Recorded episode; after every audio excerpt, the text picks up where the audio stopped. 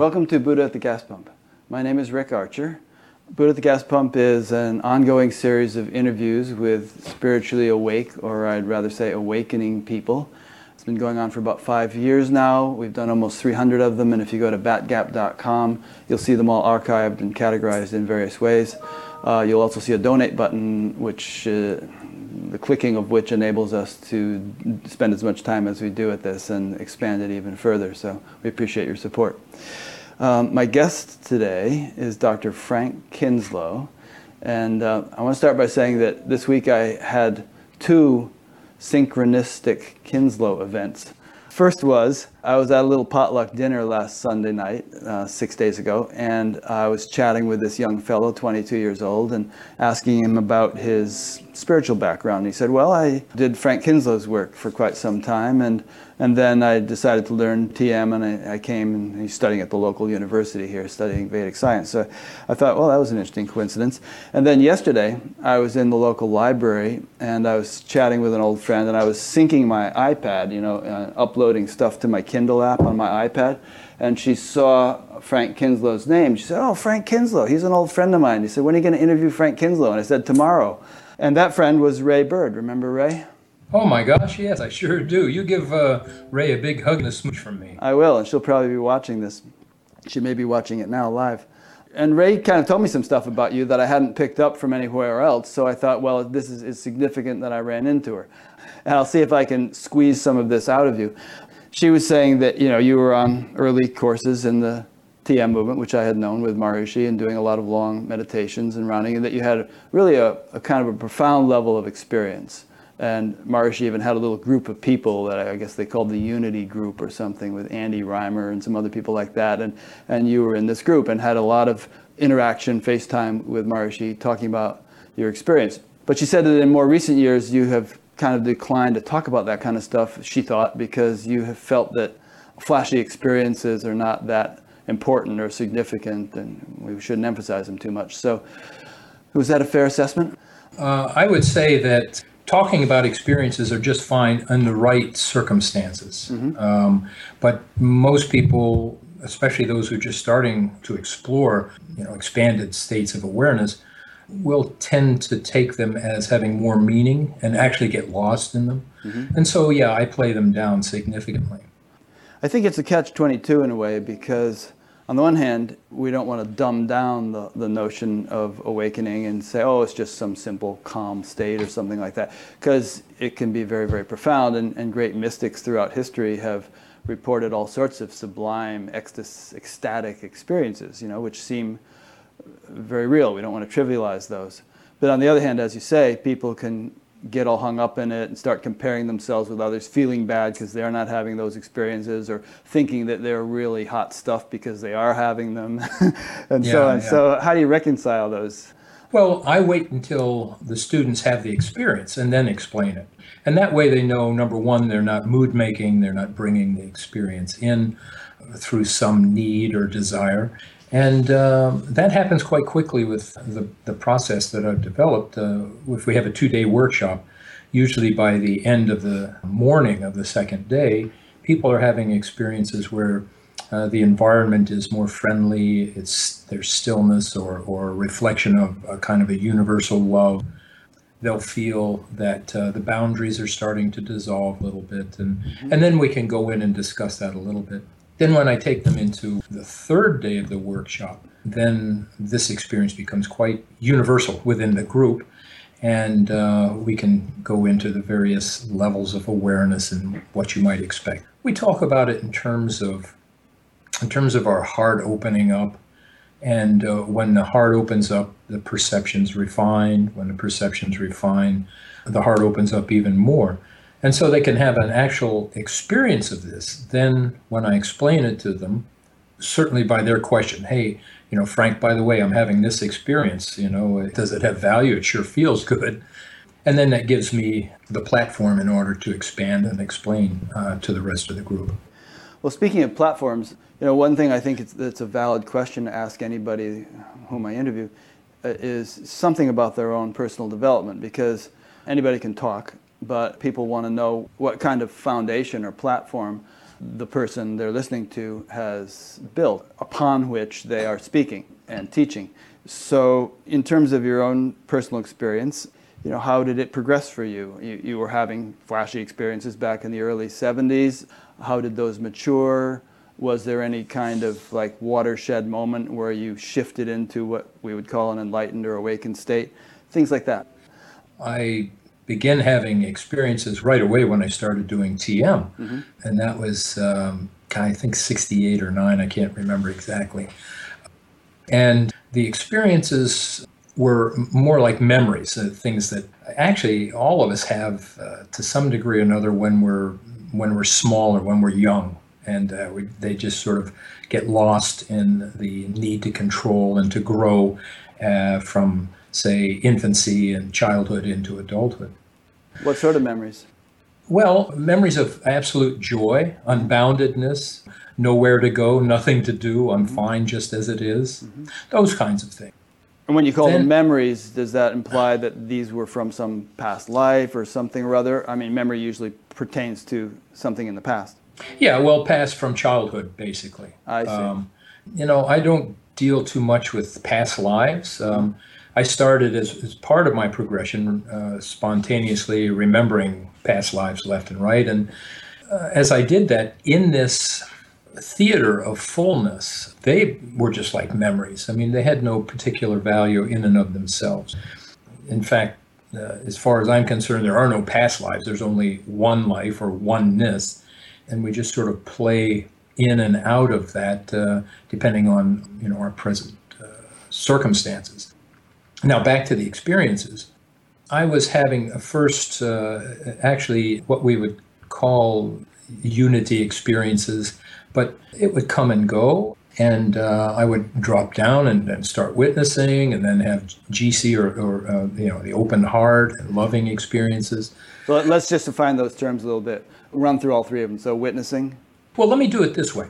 We know that there's uh, you know four major states of awareness, and and uh, thanks to Dr. Wallace, uh, who established that in 1970, we have that awareness of pure awareness is or pure awareness state is uh, a major state of awareness, different from, say, hypnosis or daydreaming, that sort of thing. Mm-hmm. So you have waking, dreaming, sleeping, and uh, pure awareness. Which the Vedas actually called Turiya, which means fourth. Oh, okay. I didn't know that. Yeah, That's, it means uh, fourth state.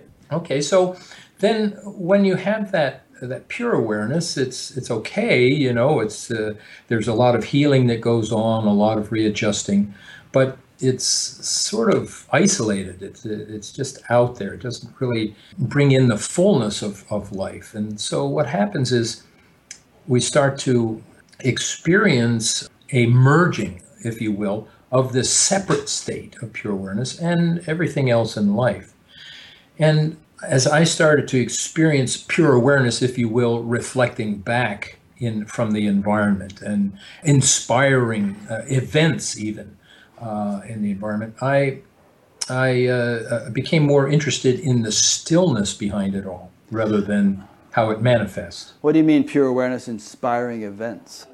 Well, um, uh, we tend to look at it in terms of objects. You know, oh, is pure awareness reflecting back from this object or that object? So we see these things. And uh, we don't look at it in terms of an event. How is pure awareness there in the past and in the future? I mean, when you start to see these these coming together like this, then the past and the future dissolve. So when you start to see it in the events that you attribute to the past or the future, it stays, but it, it dissolves in importance or uh, uh, uh, fades in importance. And so what we actually start to experience is a uh, fullness or a wholeness or an expansion of, you know, it's not the individual self. Uh, oh, I'm I'm five seven and I'm, you know, this I weigh this much and I have this history. It's that stillness that's that's always been there. If you if you think of it when we were a child, you know, and you're playing with a stick in the dirt, and then uh, you're just at peace. You know, there's this sort of I am just playing around then you know as an adult that same stillness or I-ness is still there it transcends the, the body which was an infant's body or a child's body or an adolescent's body and so what happens then is is we find this awareness uh, starts to seep into everything that we, we uh, are and do. And that includes the activity, which is often left out uh, and not realized. And this is one of the first things that, you know, that people come to the workshops, to my workshops, experience is this shift from doing to being and then being involved from the level of not doing. Mm-hmm. I don't know if that makes sense, but uh, it's an experience that we actually start dealing with by the second day of the workshop. And based on that experience, then, I provide them refined techniques, if you will, to have a more refined perception. I guess we could explain it this way and get a pretty good overview. There are five paths to enlightenment. And when I talk about enlightenment, it's it's very simple. It's not uh, it, it, it can be explained very easily. Enlightenment is simply the awareness of what is while it is. Now, that's as abstract as you can get, but uh, the reflection of that in our lives comes as uh, we just feel more in tune with life. We, we get along better with others. We're more creative. We could come up with a solution to the world problems in five, ten minutes if we wanted to. In fact, if you were to read uh, Theory Z, uh, Maslow's Theory Z, you could probably pick up a copy online uh, if you Google it. Uh, just make sure it's from him and not some adulteration. He has about 24 or 5 different paragraphs where he explains very precisely what it is for a human being that he calls a transcender, what they experience in terms of anger or uh, how they interact with others, uh, how they see business, and so on and so forth. Now, once uh, we have those five levels or paths, if you will, to enlightenment, and we know uh, one of them would be devotional. And uh, unfortunately, these days it's more emotional than devotional. Two would be intellectual, and uh, Advaita is is a good indication of that. That's where we we take the intellect and we just start dividing everything down until there's nothing left. Mm-hmm. Physical, twisting, bending, breathing, that sort of thing and then mechanical, and that would be japa or uh, yantras or mantras. And then there's a, a, fifth one that I call perceptual. And this is where the technique that I teach fits in. Uh, the others take time, take a little time. Perceptual is immediate. When you perceive something, you automatically have a reaction both physiologically and psychologically. For instance, if you were to uh, hear screeching brakes and you see a car hit a dog, okay, then physiologically, you, you know, eyes would dilate, adrenaline would start pumping in, cardiac output in, would increase, uh, muscles would uh, tension, get ready for fight or flight. Psychologically, there'd be some sort of agitation there. Then uh, think about perceiving a sunset, for instance, uh, automatically and without effort, we feel more peaceful in the mind and uh, the body becomes more relaxed. You don't have to do anything, that's already built into us. So, what I discovered was a way to perceive inner self, but the first reflection of it, not really pure awareness. We actually go through pure awareness and then experience that finest level of mental activity which is very joyful, very in- entertaining to the mind. Pure awareness itself, uh, the mind could care less about. You know, what, what does it know or want to know about? Nothing. It's, so uh, let, let me just kind of, if I don't ask a question, I'll forget because you're uh-huh. throwing out so many things. There are a number of things you just said, and I want to come back to some of them. But the most recent thing you said, through pure aware- awareness to the finest level of mental activity. But I presume what you're implying is that although pure awareness is beyond the finest level of mental activity, we somehow don't just take refuge there, but entertain, but somehow begin to operate just above that at the finest level of mental activity where there's actually still something going on, right? Yes, absolutely. Okay. The beauty of, of uh, quantum entrainment is that it, it requires no effort to maintain a state of expanded awareness. And that the, the mechanics that you just described are it. we actually must transcend or go through pure awareness first. And then when we come out, instead of returning to activity in our daily lives, mm-hmm. we maintain a very quiet state. Now, this level I, uh, I call Eufeeling. And Eufeeling EU. EU, which right. means which means good. Good or truth. Right. And and also in the spirit of uh, Hans Selye, you as in euphoric. So once the mind perceives Eufeeling, it wants to stay there. Mm-hmm. It's not an effort. It's not something you have to keep coming back to. And this harkens back to Maharishi's principle of natural tendency of the mind, that the mind seeks a field of greater happiness and that every every living being is kind of viewed with that, that tendency, right? Absolutely. I mean, uh, all of life, we move away from pain towards pleasure. And this is it. The mind is not interested, unless you stoke it up intellectually, is not interested in nothing. It right. needs something, some sort of boundaries to attach to. Uh, one thought that comes to mind is that in the yogic tradition, there, there are these five sheaths, or koshas, they're called. Mm-hmm. And uh, the subtlest sheath is said to be Anandamaya, uh, Anandamaya kosha, which is the, the, the, bliss sheath. And it's said that you have to kind of penetrate that or even go beyond that in order for full realization to take place. So the question comes to mind are you somehow teaching people to kind of get hung up in the bliss sheath and not go beyond it as might be necessary for full realization? Oh, that's a very good question. You have to look at this in terms of a well, the people who come to my workshops are from every walk of life. They're not, quote, spiritual beings necessarily looking for spiritual enlightenment. They come to learn a healing technique. Because what happens is when we experience Eufeeling, we find that the healing takes place at a, at a very rapid and deep rate, uh, not only in yourself, but in, in others. And so, you know, you've got things like shoulder problems and and sprained ankles that will that will heal in a matter of minutes sometimes just by experiencing Eufeeling. You know what? I should probably, without interrupting you, I should probably let you lay out the things you teach. You stillness, and there's a nothingness thing, and there's Eufeeling, because you're alluding to those things, and I haven't given you a chance to properly explain them. So why don't you take as much time as you like to just lay out what it is you're teaching so that when you refer to them, it'll be in a context that people understand. Okay, and, and uh, actually, we can just pick up from where I, what we were just saying here, and that is that that experience of Eufeeling is analogous in physics to the quantum vacuum or, or the vacuum state or uh, zero point. It's where everything starts to move, but just before it starts. It's still not pure awareness. It's, there is some bending going on, and I'll give you an analogy in a, in a few minutes to, to help that once we know the various states. When someone comes in to learn QE or quantum entrainment, they want to learn a healing technique.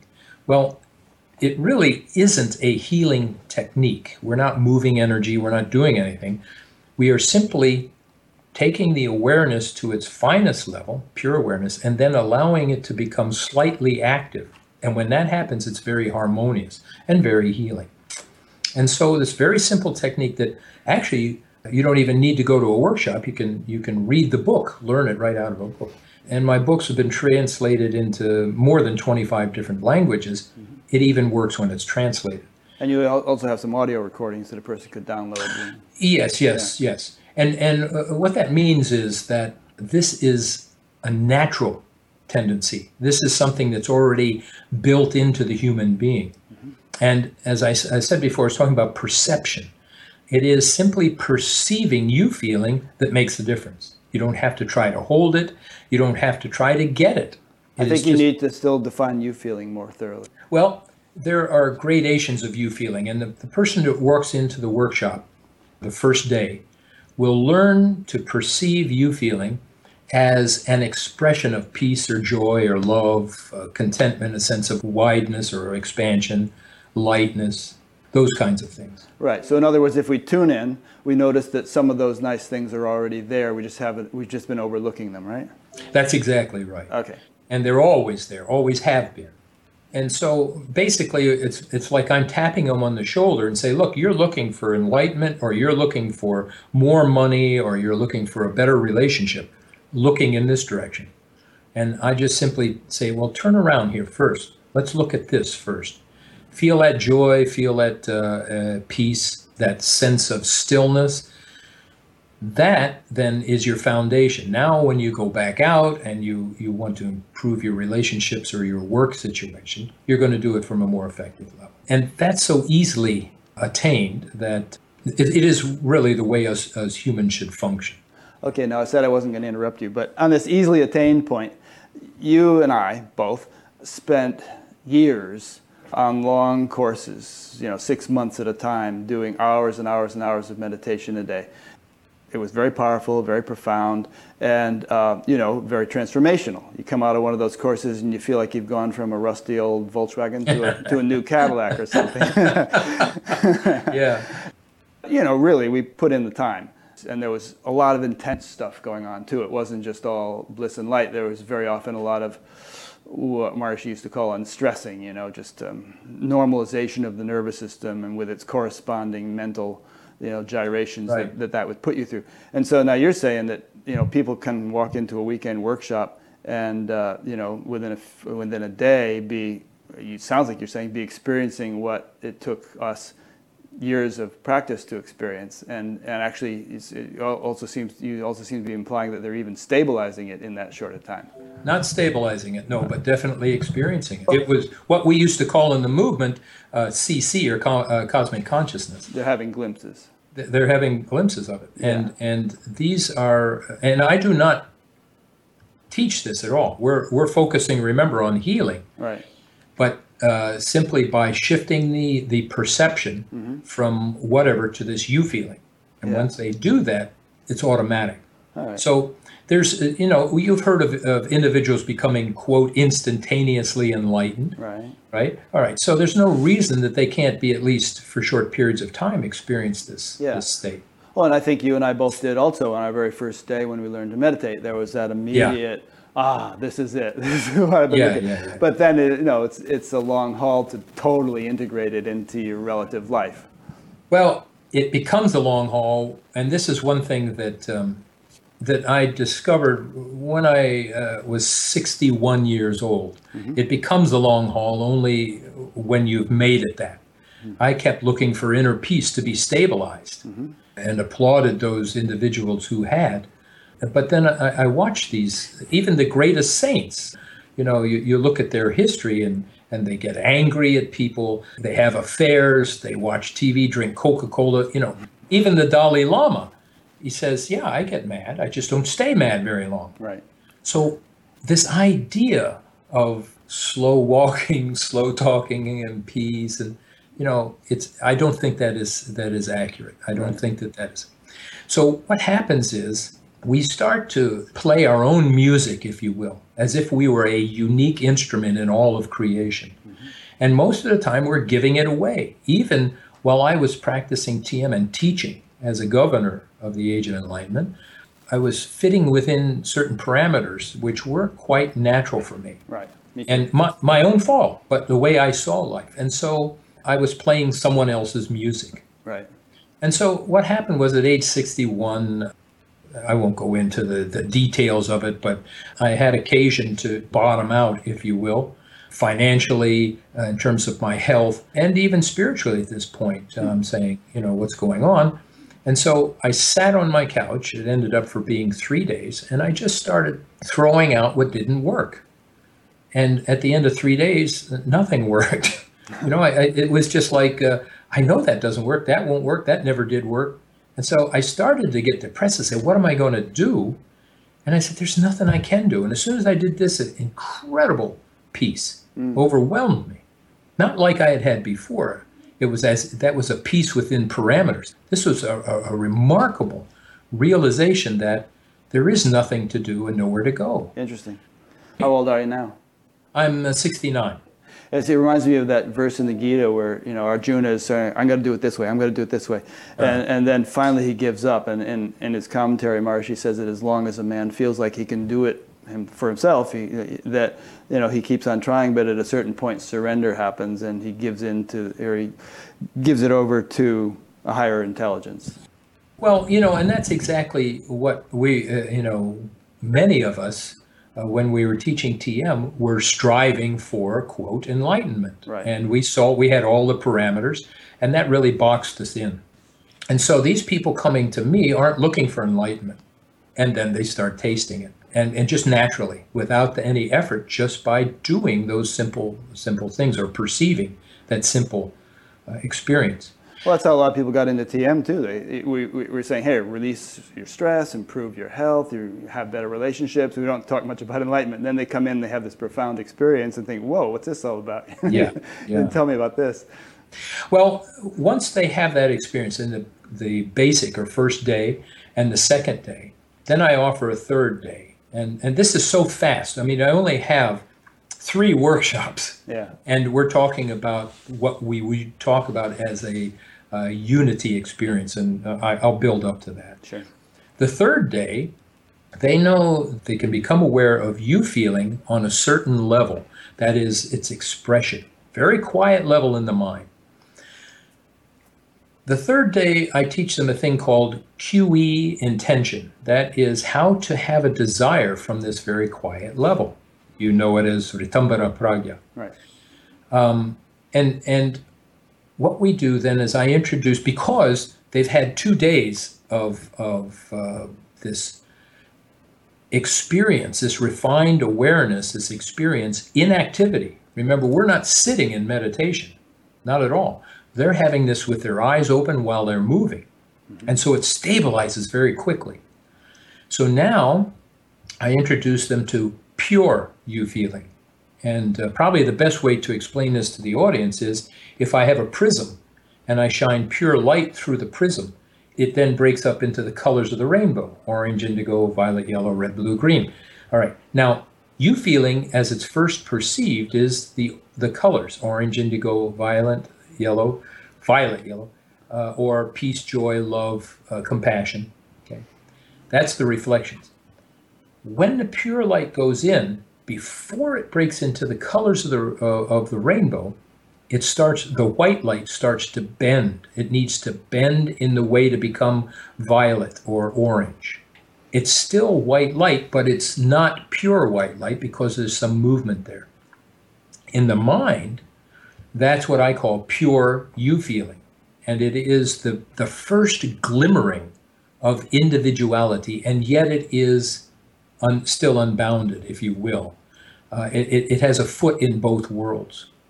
So once we experience that, then we just we learn how to have an innocent desire from that level. But isn't it spontaneous? I mean, don't you just if you're at that level, you're going to be having desires anyway. You always do, and wouldn't you just sort of have them, or, or is there actually something that needs to be taught to have them in a specific way? Well, remember these people are now three days old. Okay. and they're still working with the Newtonian classical physical laws of cause and effect. Right. We have shifted them in one hour, or let's say within the first half of the day, we have shifted them into a quantum mechanical probability oriented world. But even though they can experience it, do it easily, it's quite natural for them. The minds haven't caught up with it yet. Mm. They're still living in the, the cause and effect world.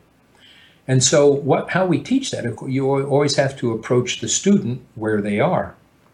And so we say, whatever your desire is, you want more money, you want a better relationship, you want a new car, then let's just take that desire to pure Eufeeling. Let's just allow that to settle into that.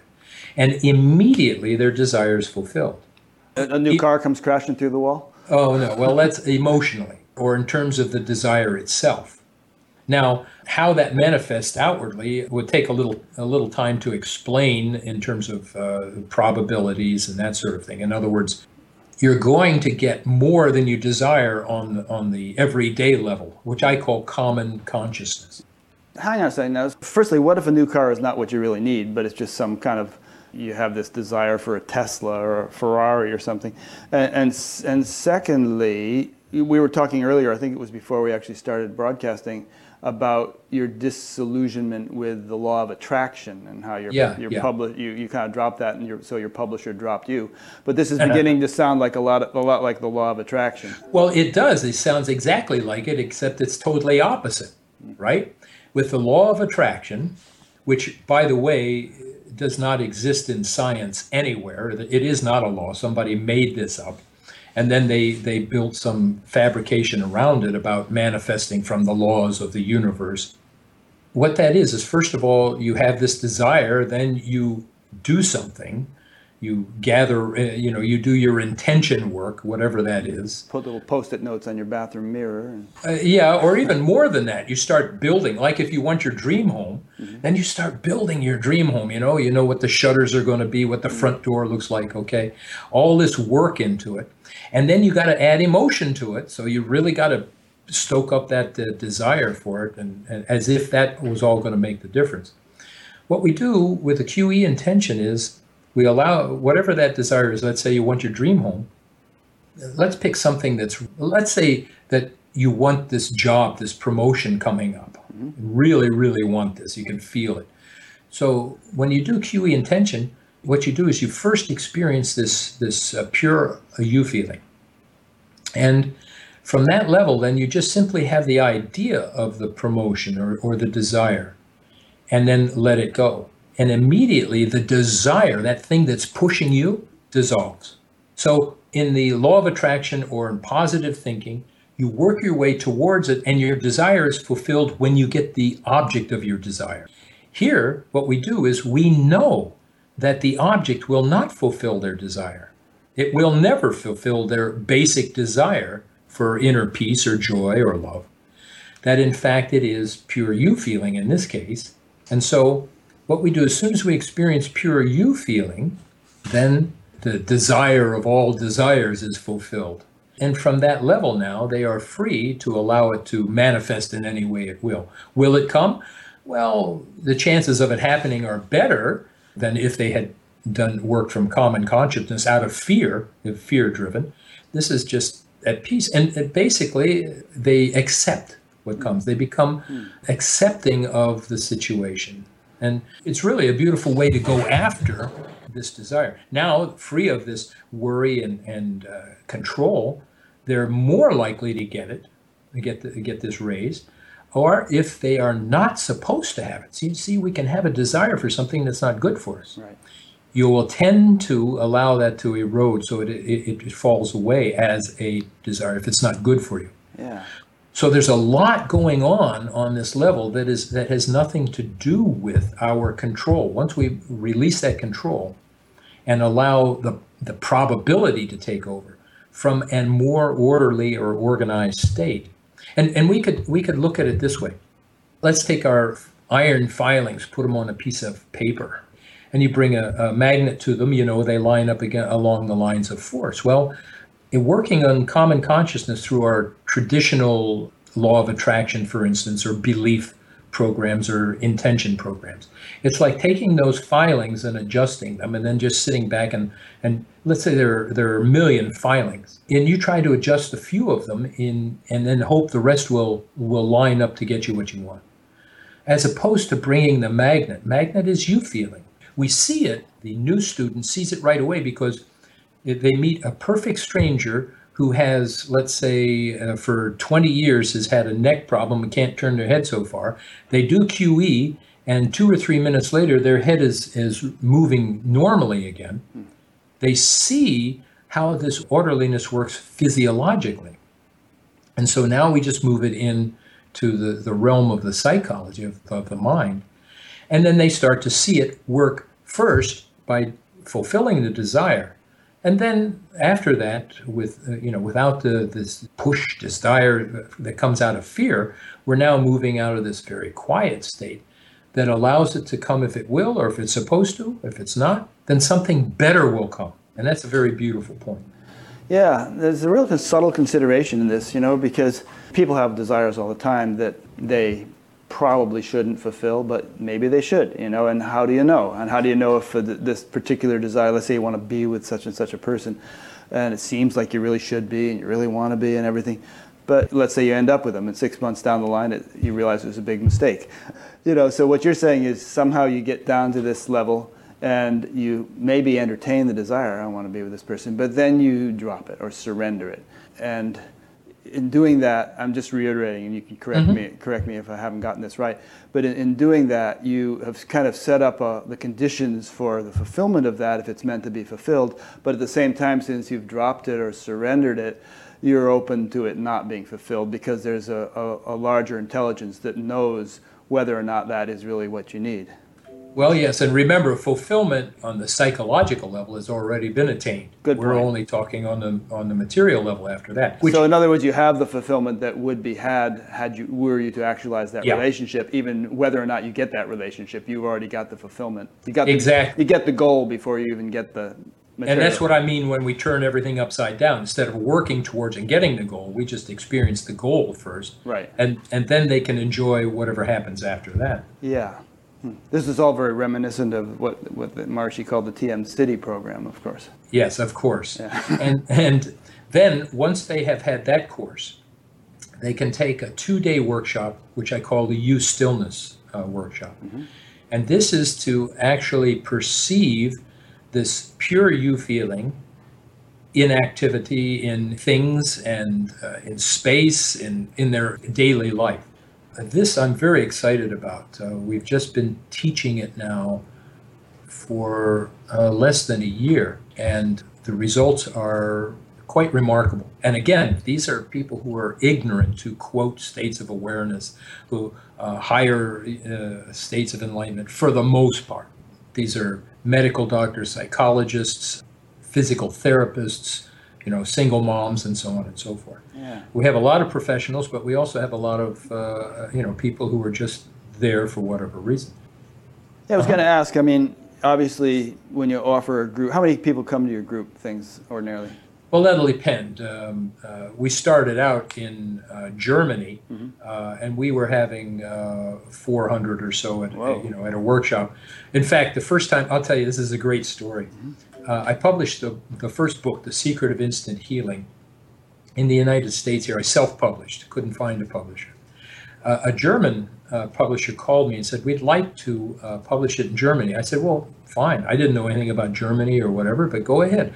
I said, I just don't know if translated into another language, the technique will work. So, you know, he says, Well, we'll be very diligent about making that happen. Now, the book was due to come out in the middle of February 20, 2009. This was in the spring or fall of 2008. He says, You know, I'm going to come to the US and learn your technique. I'm very interested in this. Now, this is a man who has set up the biggest uh, applied kinesiology uh, school in the world. Uh, he's no, you know, it's not just a, a publisher, but he, had, he started out, uh, he's a doctor, uh, what's called the Heilpraktiker. They, they have medical doctors and then they have doctors who are in charge of all of the uh, natural healing.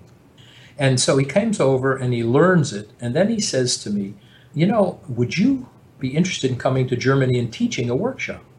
And I said, Yeah, but I'm, I'm flat broke. And uh, you're going to have to pay my way over and back and get me a place to stay. And he said, Well, we need about 40 or 50 people.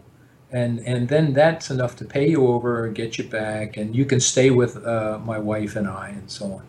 So I said, Okay, now we set it up for the following October. That would be 2009 of October. The book came out in mid February 2009. Two weeks later, it went to number one in natural healing on Amazon.de. It actually went to number six out of all the books, out of the millions of books they have. It stayed in the top 100 for a year and a half. Okay, it just took off. It was just crazy. Mm-hmm. Now the Germans are not Americans; they look at things a little differently. By the time we got there now, he said, as we were going, he said, you know, we filled up this one workshop. We needed to come. Can you come for a second week? And I said, yes. And then he said, you know, that one filled up. Can you teach in between the, the weekends? I said, yes. Then he said, Frankfurt called. They want you. Long story short, we ended up with seven workshops. And I'm thinking, seven workshops with 50, 40 or 50 people in it. Well, it turned out to be seven workshops with 400 plus in each one. Amazing. It was just phenomenal. And these were people from all walks of life. But uh, uh, as I said before, and the teaching was just, I mean, it stayed like that for three years. We were just sold out. in Germany. Na- yeah, in Germany. Yeah. Then it spread Wh- from there. Which is good because it shows that obviously it worked for the people, or word of Yeah. mouth would have killed it. and then it spread from there, and uh-huh. we go now to Asia, Japan, and and uh, we were in just Kazakhstan just recently. Uh, we travel eight weeks, twice a year, and each week we hit a different uh, country in Europe or Asia. Mm. Uh, so we keep busy that way. So now, now our numbers are smaller now, but the interest is still growing. Great. Well, if you were to break it down among all the people that come to your workshops into percentages, there must be a spectrum of people who, on the one end, people who don't get it at all and think they wasted their time, and on the other end, people who are totally blown away and it's fantastic. So, I mean, how would you kind of like segment that spectrum in terms of levels of success and results? Yeah, this is pretty amazing because we don't collect the data. The, mm-hmm. the people who sponsor us in these uh, workshops, they have the questionnaires in that. And there are some criticisms at times about maybe you spoke too long, maybe you had too many exercises, maybe this or that. But we haven't had a failure at this point. Uh, due to the teaching, we go very, very simply from the concrete to the abstract, very slowly, step by step. Now, that's not to say that there weren't people who didn't get it at the end but didn't say it. Right. But we haven't seen that yet. So it really is quite phenomenal that uh, I'm going to say 95%, and I think that's a little conservative, of these people get it can do it right. because it's not it's not a technique that that requires any specific talent, any kind of training. You already have everything you need to perceive, right? I mean, you see and you hear and you you taste, and so we use these avenues, these senses, and we just stimulate them in a different way, and you have the experience. And it's a very scientific technique. Three steps to begin with. Then we take two away, so it ends up being a one-step process. And remind us of what that one step is. Oh, just become aware of Eufeeling. Become but aware. in the beginning, we're taking. I, I don't know where people are starting from. Right. For instance, if you and I were to work, I wouldn't bother with the three step. We would just go to the one step. I know from your training and your experiences that you wouldn't, but we we don't know where people are starting from. So we start very physically, mm-hmm. and we have them touch you know, and then they pay attention to what they're touching. But by by the beginning of the second day, we get rid of the touching and they just allow to experience it uh, in the mind. As you know, with TM, vast majority of people who learned it dropped off and don't do it anymore. So, what do you think your retention rate is? I don't know, but I suspect it's about the same. Um, a lot of people I, drop off. Yeah, yeah, and uh, you know that's uh, that's just the um, way it is.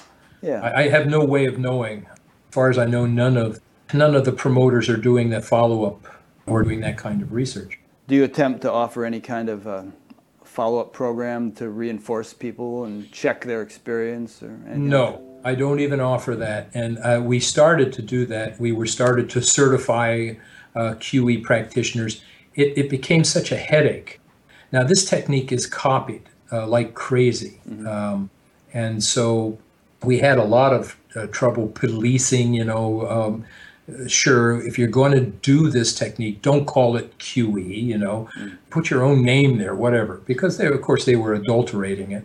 And so uh, we found that some of our practitioners were doing that, and we spent a lot of time and money and effort just watching all of this stuff. So I just said, the heck with it. Let's make it grassroots. It goes or it doesn't, mm. based on the people.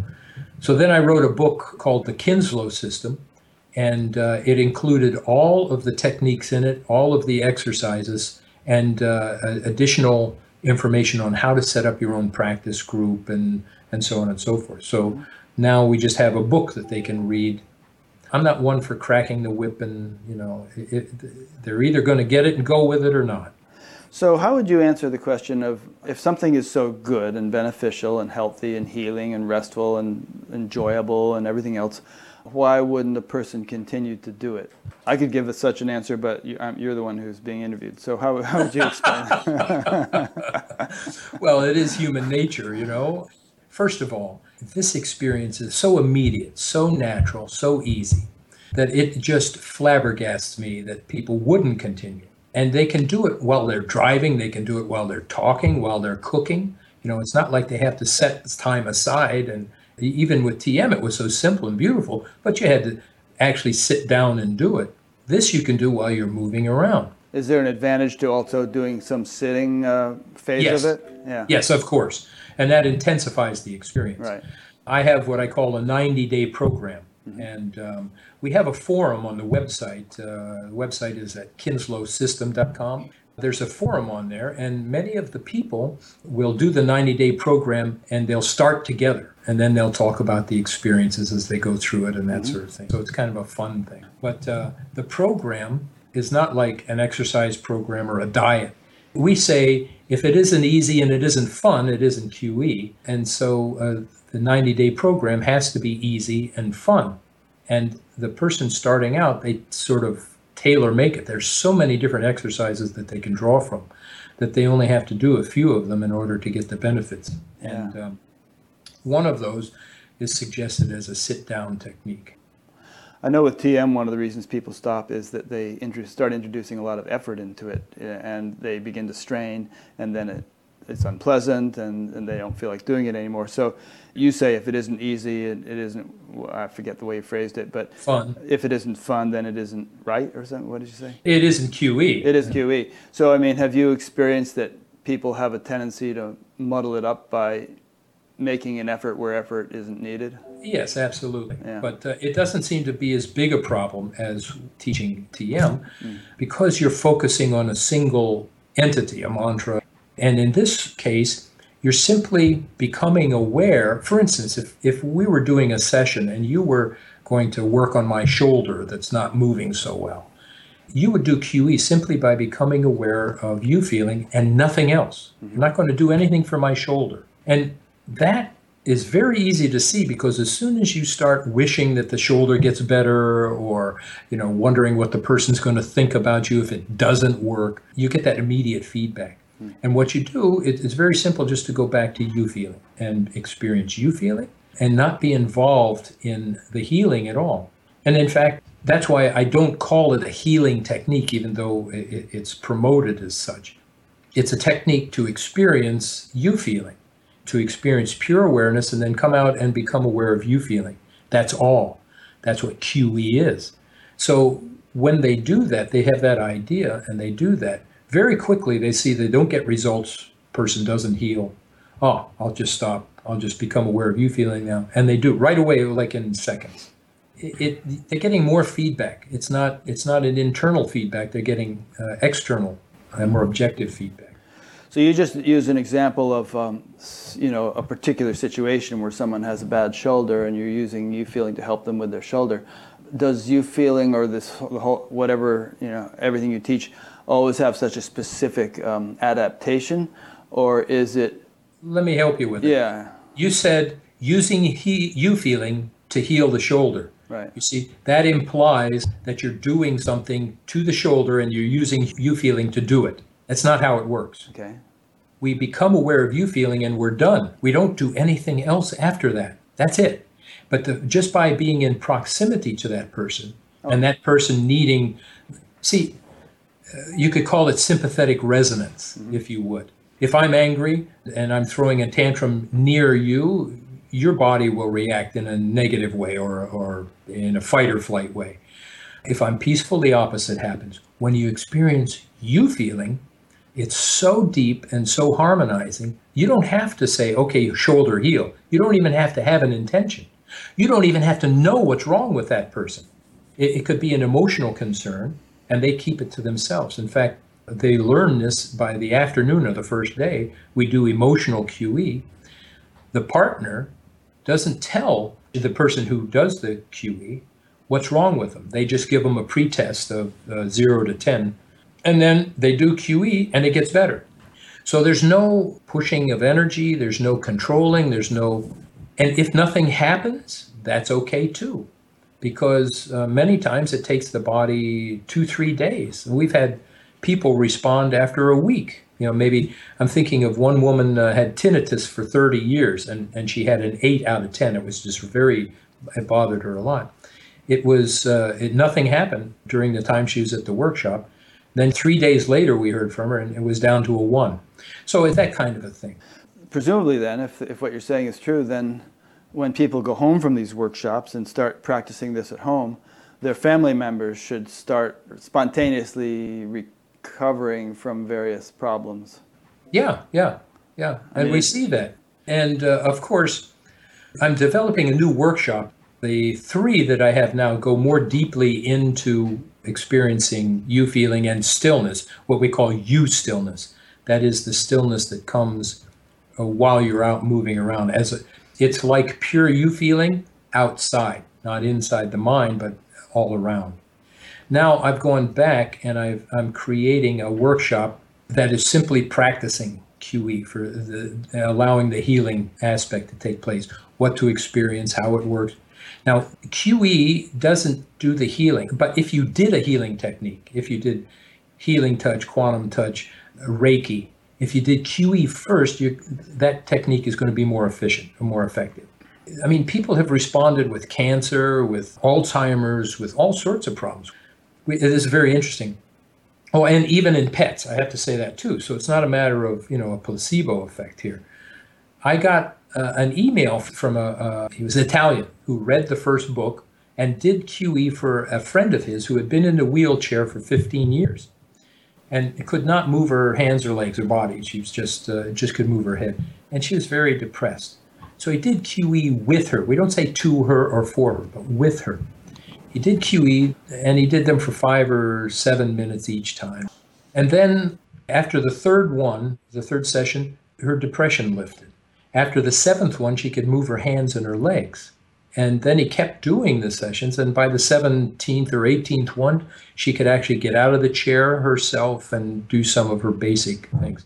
Now, you know, is it everybody in a wheelchair who does QE? No. But in this case, it was what she needed to heal. So we're simply offering the body everything that it needs, at least the best situation for them to for the for the body to do the healing it'll either be able to do it or it won't, or or do it in part. Yeah, and you don't want to sound too much like a miracle cure. You know, people throwing away their crutches, but because I'm sure there are many cases where people end up dying of cancer or not getting. Oh yeah. Not yeah. getting out of the wheelchair and all. You're just saying if the particular problem can be aided. Uh, by deep rest and you know the kind of energy that this generates, then at least you're you're contributing that to you're you're kind of giving it that advantage. Yeah, yeah, we're giving it every chance. See, the, the healer doesn't heal, the technique doesn't heal. Right. It's this this orderliness that comes from we know pure uh, consciousness or pure awareness, but by the time it manifests, and we're not giving direction to it, we're just allowing it. There really is an intention, but it's implied. Obviously, if someone comes to you with the cancer, and you do QE, the implication is that you want that condition to heal. So you don't have to do anything else because the more specific you are, the more limiting you are. The organization, the harmony that's created by first the person who does QE experiences Eufeeling, then the person they're with sympathetically settles down, experiences this Eufeeling with them, and now their body will heal. So will the other person, but their body will take that and use that in the best way possible and on a priority basis. So let's say they have a shoulder. If the shoulder doesn't respond, it might, you know, that energy that was created may go to healing cancer that's starting to develop in the liver. Yeah, I think priority basis is important. I mean, the, the body has an intelligence that is so far beyond individual intelligence that, I mean, if you had to conduct your digestive process consciously, or your heart rate, or any of these other things that happen, you'd be dead in seconds. There's this kind of nature's intelligence functioning in the body, and what you're suggesting, I believe, is kind of harnessing nature's intelligence, letting it run the show more than it might yeah, have been. Yeah. yeah. Not even harnessing. That's too strict a word. Yeah, that's like you're controlling it, more like yeah. a, a, a tuning to it. Yeah, and somehow the awareness enlivens it, allows it to have its healing effect. It's quite amazing mm-hmm. to see the changes uh, taking place. I mean, I discovered this uh, technique, um, I don't know, in 2007, something like that. And I've been teaching it to thousands of people all over the world. I can, uh, or and hearing from thousands more who just read the books. Mm-hmm. I'm still in awe of it. It just mm. amazes me that this simple little shift in awareness can create so many changes so quickly and so deeply in our lives. Now, a lot of people who listen to this show, although everybody could use some healing and could use some fulfillment of their desires and so on, a lot of people, their, their real motivation is enlightenment or awakening. And discussions such as we've been having might kind of elicit a few yawns because they really want to get down to the, the real nitty gritty and self realization, liberation, that kind of thing. And I, I realize that I, I, think you've already said that many of your audiences, they don't really have that motivation. But how would you speak to those who do? Well, the ones who continue on to the advanced workshops actually do have that, whether they know it or not.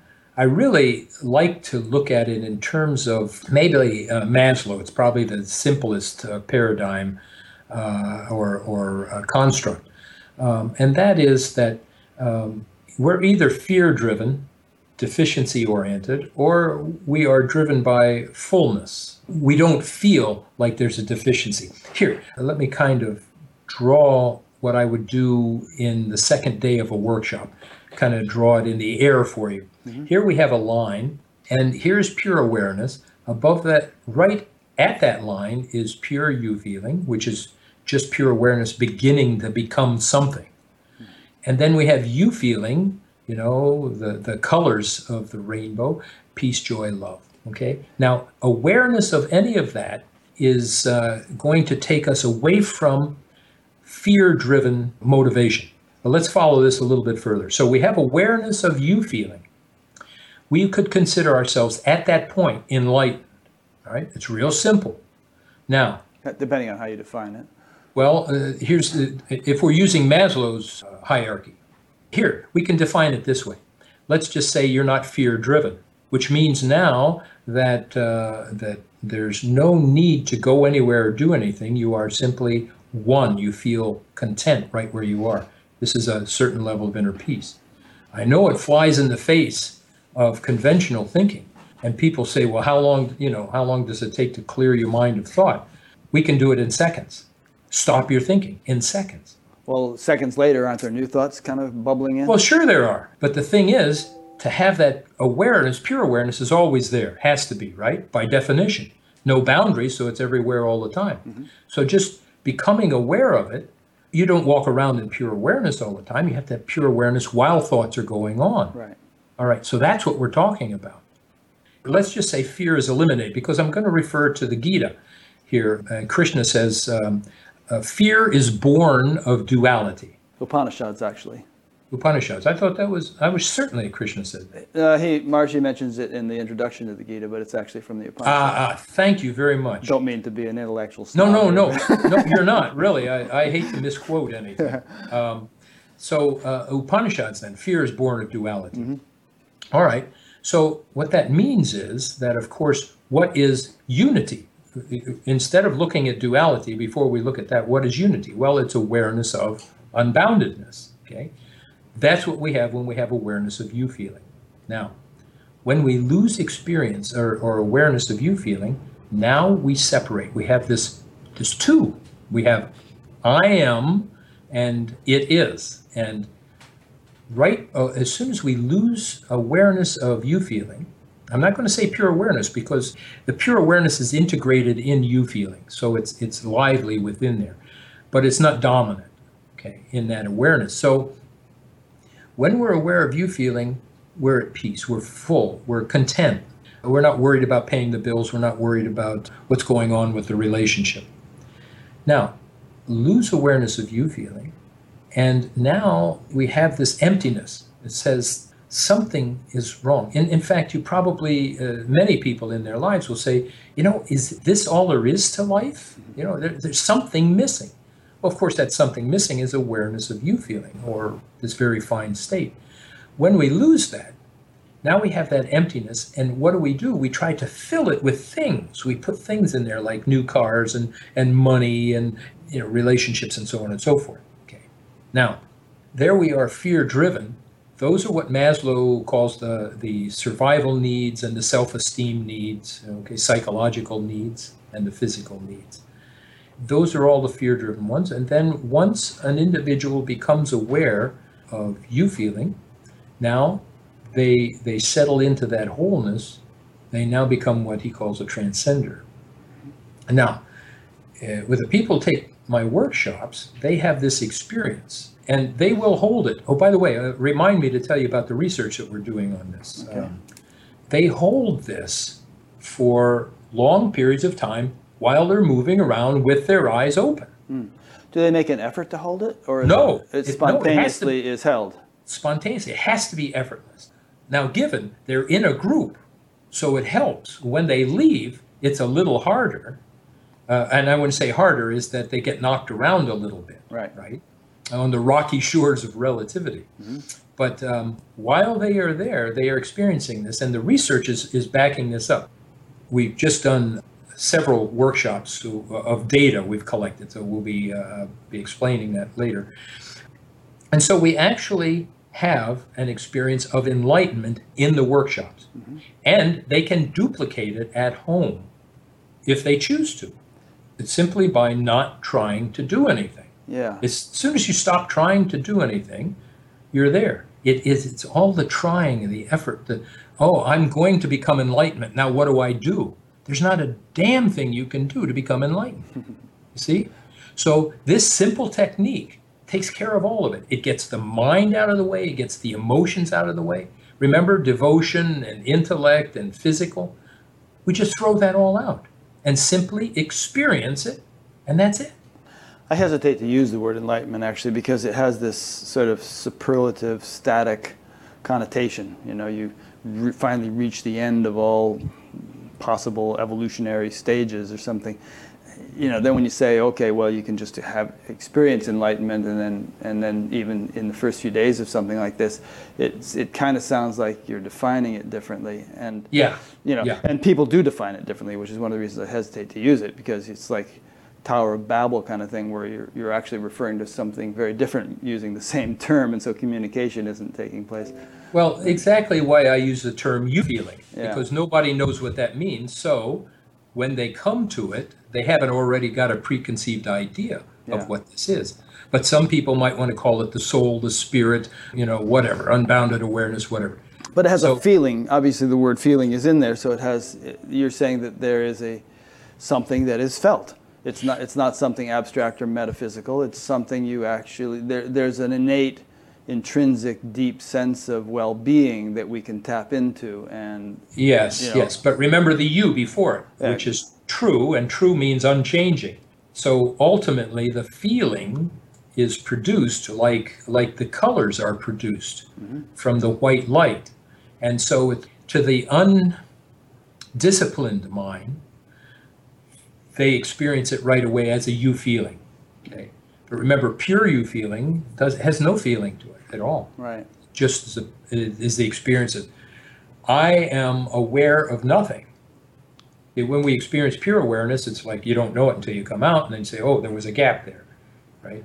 But- Can you experience an unchanging thing intermittently? Well, yes, of course, you're you're from awareness, you know. If you get great pain, you become angry or something like that, you get shaken from that. And then it's always there, but that doesn't mean that we're always aware of it. Yeah. I think that's an important distinction because some people say, well, that which comes and goes is not the reality. So anything you have experienced intermittently or, or temporarily wasn't it. You know. Everything exists. It- There is nothing that, that comes and goes ultimately. Right. All right. But our So- experience of it. Well, now, now, now, what you're doing is you're putting things into boxes, Mm-hmm. and you're saying, well, this thing is unbounded, and if you experience that, it's real. Well, who is experiencing the unbounded?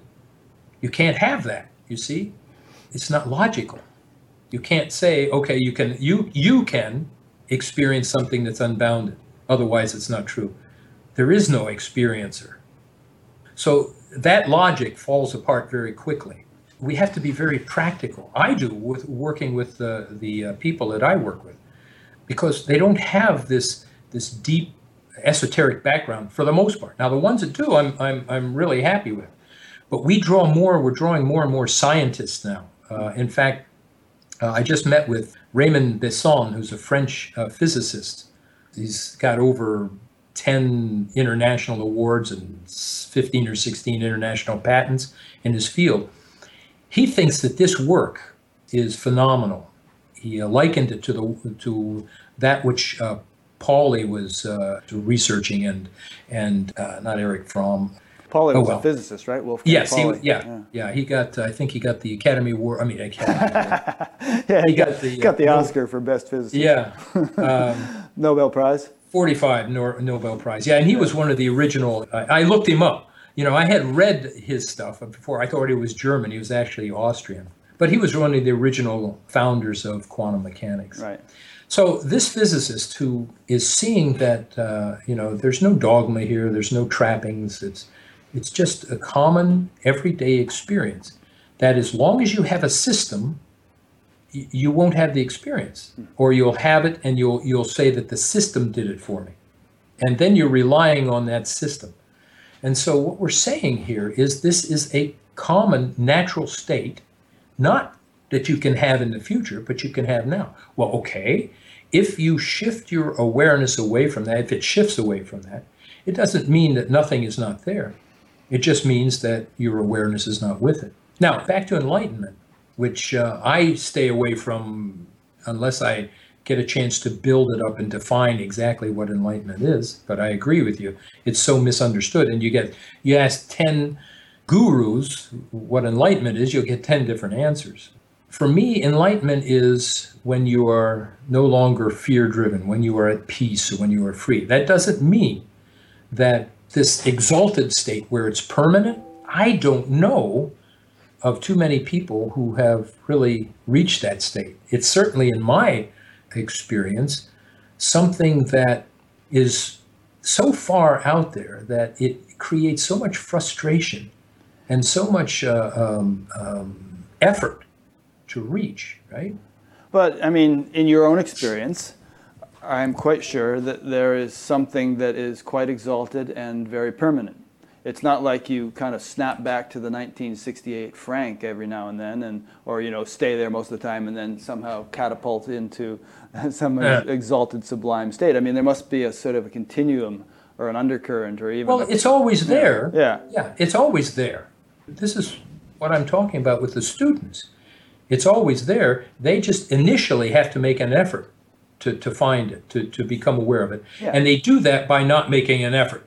Okay, they just have to say, okay, now I'm going to become aware, and they are. yeah, the movie screen is always there. Right.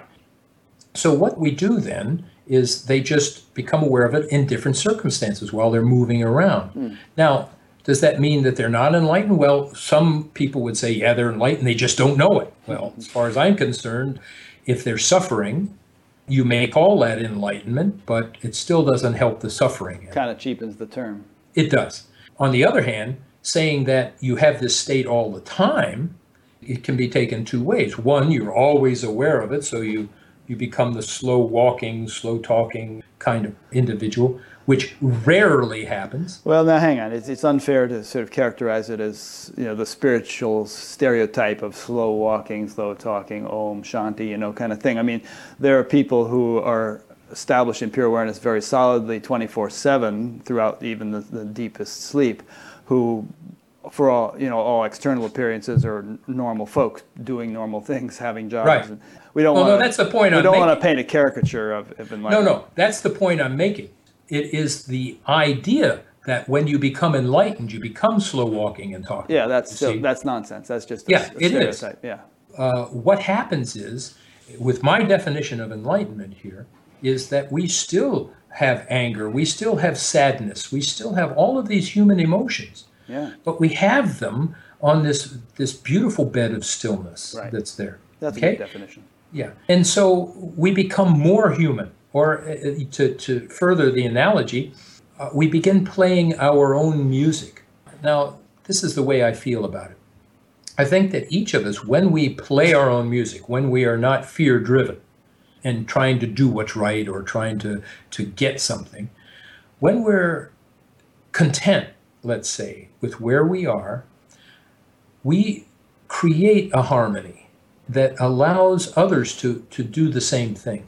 And this, this fullness of harmony between people is what needs to be built. And it only starts within, of course. When you start playing your own music, you will be unique. So you can't have a someone that you look up to and emulate and try to become like them. Then you've sold yourself out. So my feeling is that when you experience Eufeeling and then you watch. You just do your, your daily activity. And you'll find that very quickly, things that you, you really uh, thought were important to you will start to fade away. You'll be more resistant to other people's ideas that you know are not working for you, and so on. And so you play this inner music, this beautiful music that you are, and it starts to add to the harmony of the symphony rather than these uh, off key, oh, I've just got to get this, I've got to get this much money. Now, according to, to Maslow, and I agree, uh, I think from my own experience experiences working with people uh, who come to the workshops, about 98% of the population of the world is fear driven. And that means that that influence of disharmony is very strong. Now, how do you overcome that? Well, of course, uh, you know, in, in the TM movement, we, we got together and, and did the Sidhis and we, we did the crime studies and those sorts of things. And we know that there's power in unity. Crime um, studies meaning it was seen that crime rates dropped in when large groups practiced yeah, together. Yeah, yeah. yeah practice yeah, meditation. Yeah. yeah. But if we can't do that on our own, we have this need to be alone to find ourselves, uh, uh, not lonely, but alone, mm-hmm. to find ourselves, and then get out there and start testing the music, playing it, allowing others to hear it. And that can only done, be done individually. And this is one of the reasons I don't crack the whip with the, the people who do QE. Once they leave the workshop, they're, they're pretty much on their own. You'll get a bigger percentage than 98% uh, fallout. I mean, you'll get a lesser percentage you'll probably, I don't know what the percentage would be, but they will not rely on me. They don't need me anymore. They don't need my books. They don't need anything. They have already the ability to be with themselves and be content. Now, what they need to do is just test it, just uh, just keep doing it in activity while yeah. they're in their daily lives. True, but I think there's something to be said for strength in numbers and having you know, hanging out with the right people, so to speak, you know, associating with people who uh, are similarly motivated, and so that we can reinforce one another. Uh, certainly, all the traditional texts uh, place great emphasis on this, you know, the, the, yeah. the benefits of the company of the enlightened and so on. You know, if you hang out in bars, and, and or with you know, drug addicts or something all the time, unless you're there to help them, chances are it's not going to have the same influence as if you hang out with people whose motivation is spirituality, higher consciousness, enlightenment, that kind of thing. No doubt about it. Yeah. But you can't hang out in that community. It's pretty rare all the time. Uh, Fairfield would be uh, an ex, uh, you know uh, excluded from that, but uh, basically we are out there. Yeah. If there's 98% of the world that is disharmonious, then we're basically hanging out there. And we need a technology that's going to be easy and effortless and, and fun. Yeah, you need a do it yourself thing. I mean, you don't yeah. want to be reliant yeah. on somebody else all the time for anything. Yeah, and we do have now the, the also thing about doing QE is you can do it at a distance. You don't have to be hands on. So we have groups, people doing groups, and, and uh, certainly falling in line with what you just uh, just stated. Yeah. Um, incidentally, th- those who are listening on the live stream, if any if any of this is unclear to anybody, um, you furrowing your brow or scratching your head, uh, just go to the upcoming interviews page and fill out that form at the bottom of the page and on batgap.com, and you can post a question. One thing I'm wondering about, you know, use use the word quantum entrainment, and as I understand it, you got quite interested in quantum physics and you see a correlation between quantum physics and the kind of thing you're talking about.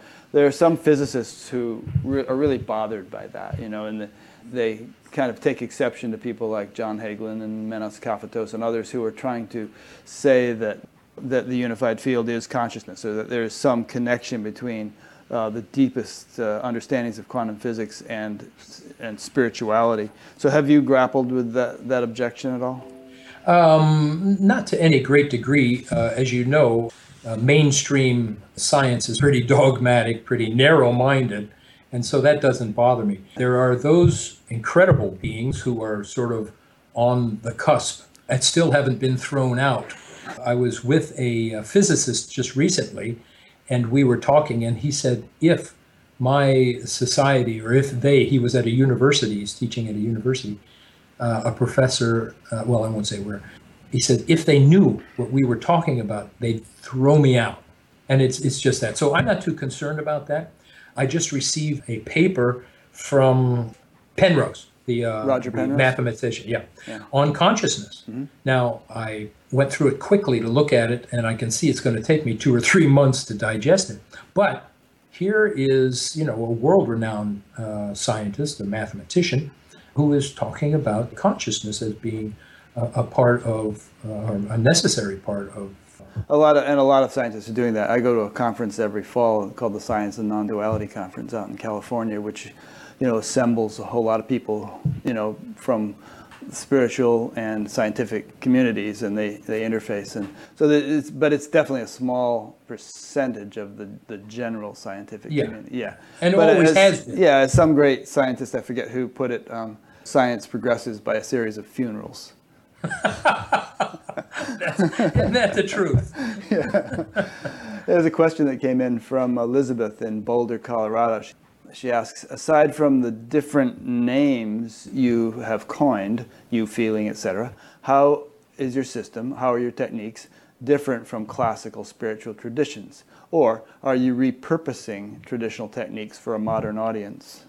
The latter. As I said before, I've removed all the dogma. I've removed as much as I can all of the, the trappings, the, the things that you must do.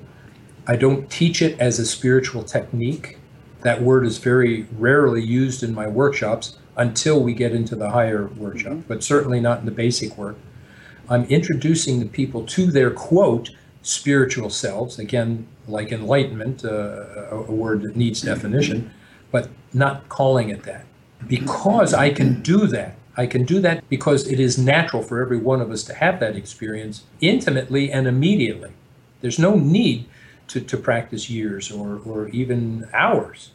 Uh, it can be had because it is a natural experience uh, built into us. I don't know, it, it could be 70,000 years ago when we had this flash of insight and, and became self-aware. It may have came with us at that point. But yeah, Elizabeth, this is uh, this is simply a bare bones spiritual technique, Yeah. which has some advantages and immediate feedback. What I've done is a person who walks in, if they're looking for spiritual growth, they have something that they can do, i.e., the healing work, that actually enhances or greatly expands the spiritual, or let's say their awareness. Let's talk in terms of awareness rather than spiritual. So, whether they know it or not in the beginning, the simple awareness of Eufeeling is is a, form of enlightenment. And as they do that, the things they report back to me will fit very neatly into the quote seven levels of, of enlightenment that SCI has laid out. So yeah, it's not a rehashing. You're not going to change anything. Awareness is awareness, but our access to it is made instantaneously. Once we set it up, it's instantaneously, and then it sticks with you. And I have to say too, the Eustillness work, which is the awareness of stillness or non-movement in all things at, at all the time, that is the most effortless of all. When once they are taught that technique, it stays. They don't even have to try to have that. One of my operating principles in doing this show is just the underlying opinion or attitude or understanding that God is not a one-trick pony, and that that you know there are uh, almost as many paths to God as there are people. Each person has their own makeup, their own orientation, their own gifts, and some are, like you said, five paths earlier. Some people are more intellectual, some are more devotional, some might, you know, be good at yoga or whatever. And so my attitude is, you know, whether you want to chant Hare Krishna or get deeply into Christianity or practice what you're teaching or become a strict non-dualist or something, you know, more power to you. Give it a try. If it works for you, Well- great. If it if it ceases to work, then then move on to something else. Well, now here's here's the beauty about what I'm talking about here. Uh, the QE is not an either or. You Can- can, do QE. Can be supplemental to other things. Yeah, you, you do QE, and uh, it, basically QE, remember, is is how to ex- go from common consciousness, everyday uh, uh, fear-driven awareness, to inner peace, or or basically, I say QE is how to go from common consciousness through pure awareness to Eufeeling. Now, once you've done that, anything else you do is going to be done more effectively. Yeah. So my instruction is always do QE first and then go on from there. Sounds familiar. It does, does. in light of what I just said, it's it's it's kind of funny in a way because a lot of people in the spiritual world don't have that kind of attitude that I just expressed, and you'd be surprised how adamant people can get about their particular path Oh, or yeah. their particular flavor. Such and such a teacher has got the answers; everybody else is off the beam. There's- Now let me let me give you a quote here. I love this one, and this one I know is accurate. Ishopanishad. I might even get the verse. I think it's 17 or 19. It says that uh, those attached to the spiritual world are damned. love it. Those are attached to the material world are doubly damned, or words to that effect. Well, it's, another interpretation of that verse is into blinding darkness go those who are attached to ignorance, I think. And even, into even greater darkness go those who are attached to knowledge, some such thing. I, I might Yeah, be- yeah. Same words. Uh, depends on, I guess, you, the translation. translation, yeah. But simply said, you won't get more dogmatic, let's say, ignorant, ignorant of fullness people, than you will those attached to a spiritual path. Now, that doesn't mean that people who are practicing are ignorant or attached to it, but it means that those who are are harder to move than a guy who sits in front of the tube with a can of beer and some chips and watching the game he is more likely to shake free of his ignorance than someone who thinks they're on the right path, who hmm. thinks that no matter what, ha- even my suffering is getting me closer. So as the suffering increases, they feel, you know, they, they encourage it because they feel it is actually uh, beneficial uh, for some spiritual reason or other.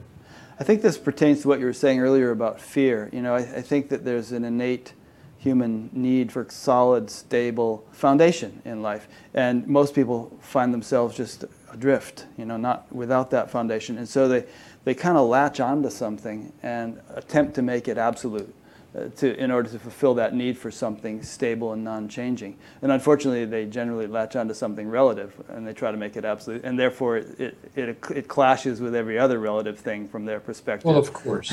even even the technique itself is is attaching to to the technique, and uh, in, in an effort to uh, eventually experience quote enlightenment or even a flash of it, and that's where we have an advantage here. Is you experience it right away, so it breaks down all of those fears, all of those concerns about can I actually do QE and uh, still be a Christian or be a Buddhist or whatever. I guess it was you could uh, draw an analogy between that and exercising for crying out loud. You know, can I still exercise and be a Buddhist or a Christian? It's neither. It just doesn't work. There's no conflict. There. Right, I agree. Because it's non-doctrinal and non-denominational. It's just an experience. Well, and Can I still food. breathe and be a Christian? much more succinctly put. Thank you. Um, the, the thing is that we don't have to sit down to do this, though. Right. We can do it while we're. You might think, well, okay, I'm a Buddhist. I'm going to do my uh, a Buddhist technique, and then I'll do QE, and then I'll do the Buddhist. No, you you can do QE while you're after your practice, while you're making a souff- Souffle. souffle. Thanks, or you know, taking the dog for a walk. So we're not limited to a meditation period. It's just simply becoming aware of fullness throughout the day, wherever you are. So um, most of what you teach is available for free in your books and on uh, some things you can download on YouTube, I believe. The things for which you do charge money, what do people get? What do people learn? And what do they pay for those things? And after that, another question has come in from London. I have tried to make it, it meaning QE, available, and all of the techniques you can get from the book. So you're going to have to pay for the book or borrow it from somebody. But, well, I uh, mean, but books are negligible in terms of their Yeah. cost. You know, like a weekend seminar that you give, or how much do they cost? I don't know, in euros, what it would be in the States, it's almost the same thing. That will vary with the country. They set the prices, but it wouldn't be less than 300 Euros. euros for the weekend. So, say, uh, I don't know, what, three and a quarter, $350 for the weekend. If 400 people show up, that's going to be pretty good money. Not bad, not bad. And I told you I was in deep debt when this thing happened. I was actually, after That's 120,000 euros. I mean, yeah. Yeah, and that's only one workshop. You get that, you know, and then it's one two days workshop. Yeah. But um, you remember, I was huge. I had a huge debt when I discovered this this process. I was worried about money. So how in earth could I, after all of my spiritual studies and, and practices and my experiences, how on earth could I be worried about money at 61 years of age? What it doesn't make sense. And when I discovered the process, I got so totally involved in teaching it and, and spreading it that the finances took care of themselves. And that's how it works. Yeah. One objection that people with a TM background might bring up, which is that, you know, they might feel that you're kind of converting TM slightly and cashing in on it in a way. But I could defend that myself. I mean, because you use similar analogies, pulling the arrow back on the bow and the ocean analogy, and some things you learned as a TM teacher. But uh, I also feel like what you're teaching is quite different in terms of its mechanics. And there are going to be some similarities between all spiritual teachings because they're all fathoming the same territory. Yeah. But is there anything you'd like to say in response to that opposition if it does come up?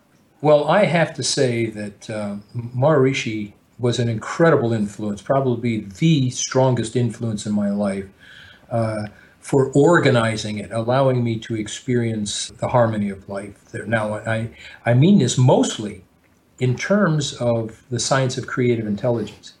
And I draw heavily from those principles in my teaching. The more I delve into them, the more I find that they're accurate, even with a totally new system. And he drew heavily, by the way, from older Yeah. traditions. Yeah. Exactly. And we're, we're talking about pure awareness. Uh, I think it's pure consciousness. I've even forgotten some of the terms that we use. That doesn't belong to any particular way of looking at life. I am not teaching mantra meditation. I mean, it's a perception as opposed to, you know, you just simply look at something a certain way and you have an experience. So you're right, the mechanics of what I'm teaching are different, but it will sound similar because I am drawing heavily from what Maharishi taught in terms of SCI. I don't think that's patented uh, or registered. It's in books, you can find it in anywhere. You read uh, I Am That from Nisargadatta, and you've got the basics there. In fact, the basics for QE I found in there, the basic uh, In I Am uh, That? awareness, and I am that. So it's uh, you're right. It's every discipline has some piece of it. This, I feel quite content that I'm not, and I was very, very, very concerned about this in the beginning. I mean, being totally devoted. I taught almost 900 people TM one at a time. We had a very active center, and my wife taught another probably 600 or so. So we were totally devoted to that system for as long as we were in it, and there was nothing I would want to do to diminish its importance or uh, in any way adulterate that system. But QE is completely different. It's a totally different system. Here's a good question that came in, a real obvious one. Someone asked, this is Tara from London. She asked, Is it possible to give a taste of how Eufeeling feels now during this interview? Can you walk us through some kind of exercise? Ah, well, that might take a little dead air. Um, That's all right if there's some dead air. I mean, if even if it, even if there's a two three minutes of dead air here and there. I mean, people are watching this thing. They could you could guide them through it. Well, uh, what we could do is, is we could experience pure awareness pretty quickly, but that is not QE. We really, first of all, have to experience pure awareness. Then we experience Eufeeling. Then we actually uh, start doing, uh, becoming aware of Eufeeling and activity. That takes a little bit more Okay. uh, development. Well, maybe we can do the pure awareness thing, and uh, then there are some things I think you can download off your YouTube channel that where you could actually walk them through some of the other techniques. Oh yeah, yeah. Uh, I, I might, uh, Tara. I would suggest that you uh, download the Pure Awareness Technique. It's free on uh, the Kinslow System website. That will walk you through what you need to do to become aware of Eufeeling. But that will take uh, approximately 20 minutes, which I'm sure we won't uh, have time to do here. Yeah. And then once you have Eufeeling, you'll be that much more at home with with the technique of triangulation, which is the basic uh, QE technique. Okay, so rather than try to do it right now, people can just go to you know, kinslowsystem.com and download things and, and just be guided through them right there. Yeah, and, and that would probably be the best thing. Although, if you want to experience pure awareness quickly, I mean, really quickly, we could do this simple exercise. All right, just for uh, fun, let's do that. Yeah, all right. So, what you want to do is you want to look down. I don't know, whatever is down. If you're sitting, it's your lap. If you're standing, it's the floor or your feet. So, you look down and pay attention to what you see there. Now, look up at the ceiling. Now, what was in your mind from the time you looked down to the time you looked up? Well, I'm seeing my keyboard. I'm seeing knot holes in the ceiling. So, what was in mind between those two? As I went up, or during both of those two? I mean, there's desk, there's camera, there's Frank, there's wall, there's knot holes. All right, look, look a little faster. I'm a tough nut to crack. Look down. Well, yeah, you're you're beating this thing to death with your intellect. Let's just look down, then look up. Yeah. Boom. What's there? Well, awareness both times. Uh, no, yeah, nothing is there, right? Oh, okay. Pure awareness. You have awareness of something, you then you look at something else is there. It's everywhere all the time. We're told that, but we think we have to go into some deep meditative state to experience it. Now, that was just a flash of it, but it has its value. Another exercise that you could do, which uh, I can't remember where this was, I think Shiva Sutras or something like that. When you start to do something, like reach for something on your desk and then stop and pay attention to what you feel or what, what happens. And in that moment that you stop, there's pure awareness. Getting up from your chair, you start to get up and stop. So, uh, what was there? 112 ways to pray? Do you know where that's from? 112 ways to transcend. Uh, that could be Shiva Sutra. I believe it is Shiva Sutra. Yeah, I think so. Yeah. I had somebody challenge me on that, but I couldn't prove it. I so. actually have it someplace. I think. Yeah, I think Paul Reps' uh, mm. Zen Flesh Zen Bones, he's got a copy of it in the mm. back. But anyhow, this is not something you have to study or or you have to twist in you know into some weird posture. Those are all. It's just there. This perception is is available all the time, you know, 24 hours a day. Well, except for when you're sleeping and dreaming. Maybe it's also we start when we're you know where we are with our awareness. So. Yeah.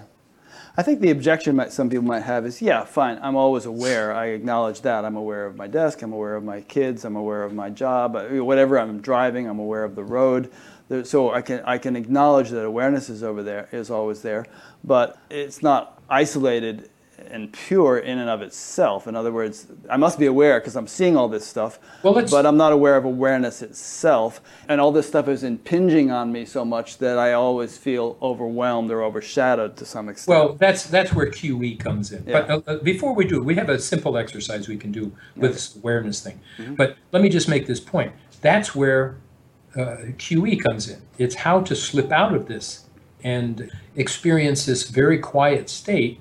Now, it only, you know, during the day. And it may come for two, three seconds, may come for two, three minutes, doesn't matter. It has a very, very powerful stabilizing effect when you're doing it in activity. When you do it with eyes closed, sitting down, it's been even more powerful. But in either case, you start to realize that you're never away from it. Uh, let's try this exercise become aware of the fact that you, whatever you're doing, become aware that you're watching yourself doing. Now become aware of the watcher. Now that, we always say, yeah, I'm aware. I'm aware of what I'm doing. But when you become aware of that which is aware, it creates that stillness. Mm-hmm. It creates that openness. It, it creates a stop, if you will while the activity goes on. So if you were to do that, and then every time you found yourself being pulled back into the oh i'm aware of activity then watch then watch the watcher mm. keep doing that alone in just a few minutes you'll find a very deep uh, sense of peace and, and uh, contentment coming on. Yeah, although that could get into the old Gurdjieff Ouspensky thing where people are trying to remember the self and they they, start, they don't speak fluently because oh I got to remember the self and now I can say a word and now I can remember the self. You know, it, it really has to get no. more, more stable and integrated so that you don't have to give it a second thought. But it's you know very much predominant. Well, you see that that requires doing. Here would be my instruction: if you were just to do this exercise, watching the watcher, mm-hmm. if you were just to do that just do it when you become aware that you're not doing it. Mm. Not trying to hold on to it, not trying to do anything else, But let's just do it quickly again. You're aware of what, you know, you're listening to me or watching me. Now, uh, you're aware of that. Now become aware of that which is aware. Now, you don't have to hold on to it. That's not the instruction. Just become aware of it. And you can do it this way become aware of it for two, three seconds, then let it go and watch to see what happens. Mm. I see now what will happen is eventually you'll go back to activity. Nothing wrong with that. But just that stepping out of it like that and, and without effort, without trying. See. So we're not going to get into any anything else except this effortless of becoming aware whenever you realize that you're not aware. As long as it doesn't have spoil the spontaneity of your behavior. Well, uh, it's a technique that you'll be doing, so it's going to, you know, it's going to stop you for a moment. But mm. in time, that won't happen. So initially, that will interact with spontaneity, but uh, it's it's only for a second or two or three. And usually, when you become aware of it, it's at a quiet time.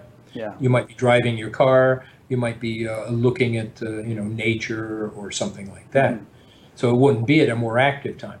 The more active time would come later, but that would be spontaneous. Yeah. This could very well actually be what Ramana Maharshi was referring, referring to as self-inquiry.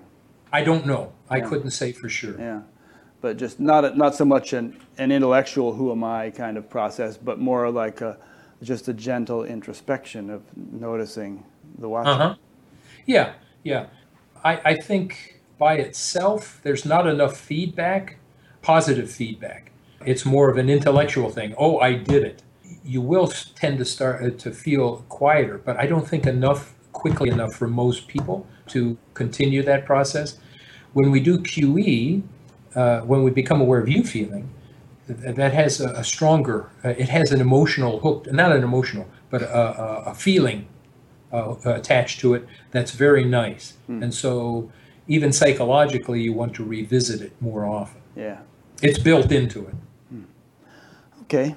What haven't we covered that you want to make sure to say before we conclude? Well, for those of your, your listeners, uh, viewers, if you're interested in the basic technique, I'd start with the book called The Secret of Instant Healing. It's very simple. It's, it introduces the three step triangulation process.